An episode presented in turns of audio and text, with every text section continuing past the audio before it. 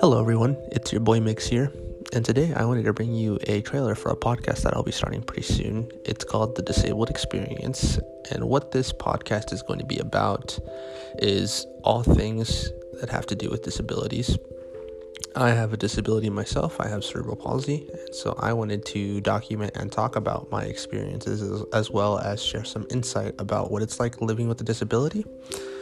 And this is for anybody who is looking to gain some insight on people with disabilities and learn how to be more empathetic and learn to be more aware of people with disabilities because not every disability out there is visible.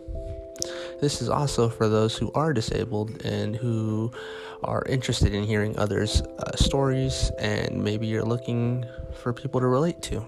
So, I hopefully you stick around, and uh, I'll see you guys soon. Thanks. Bye bye.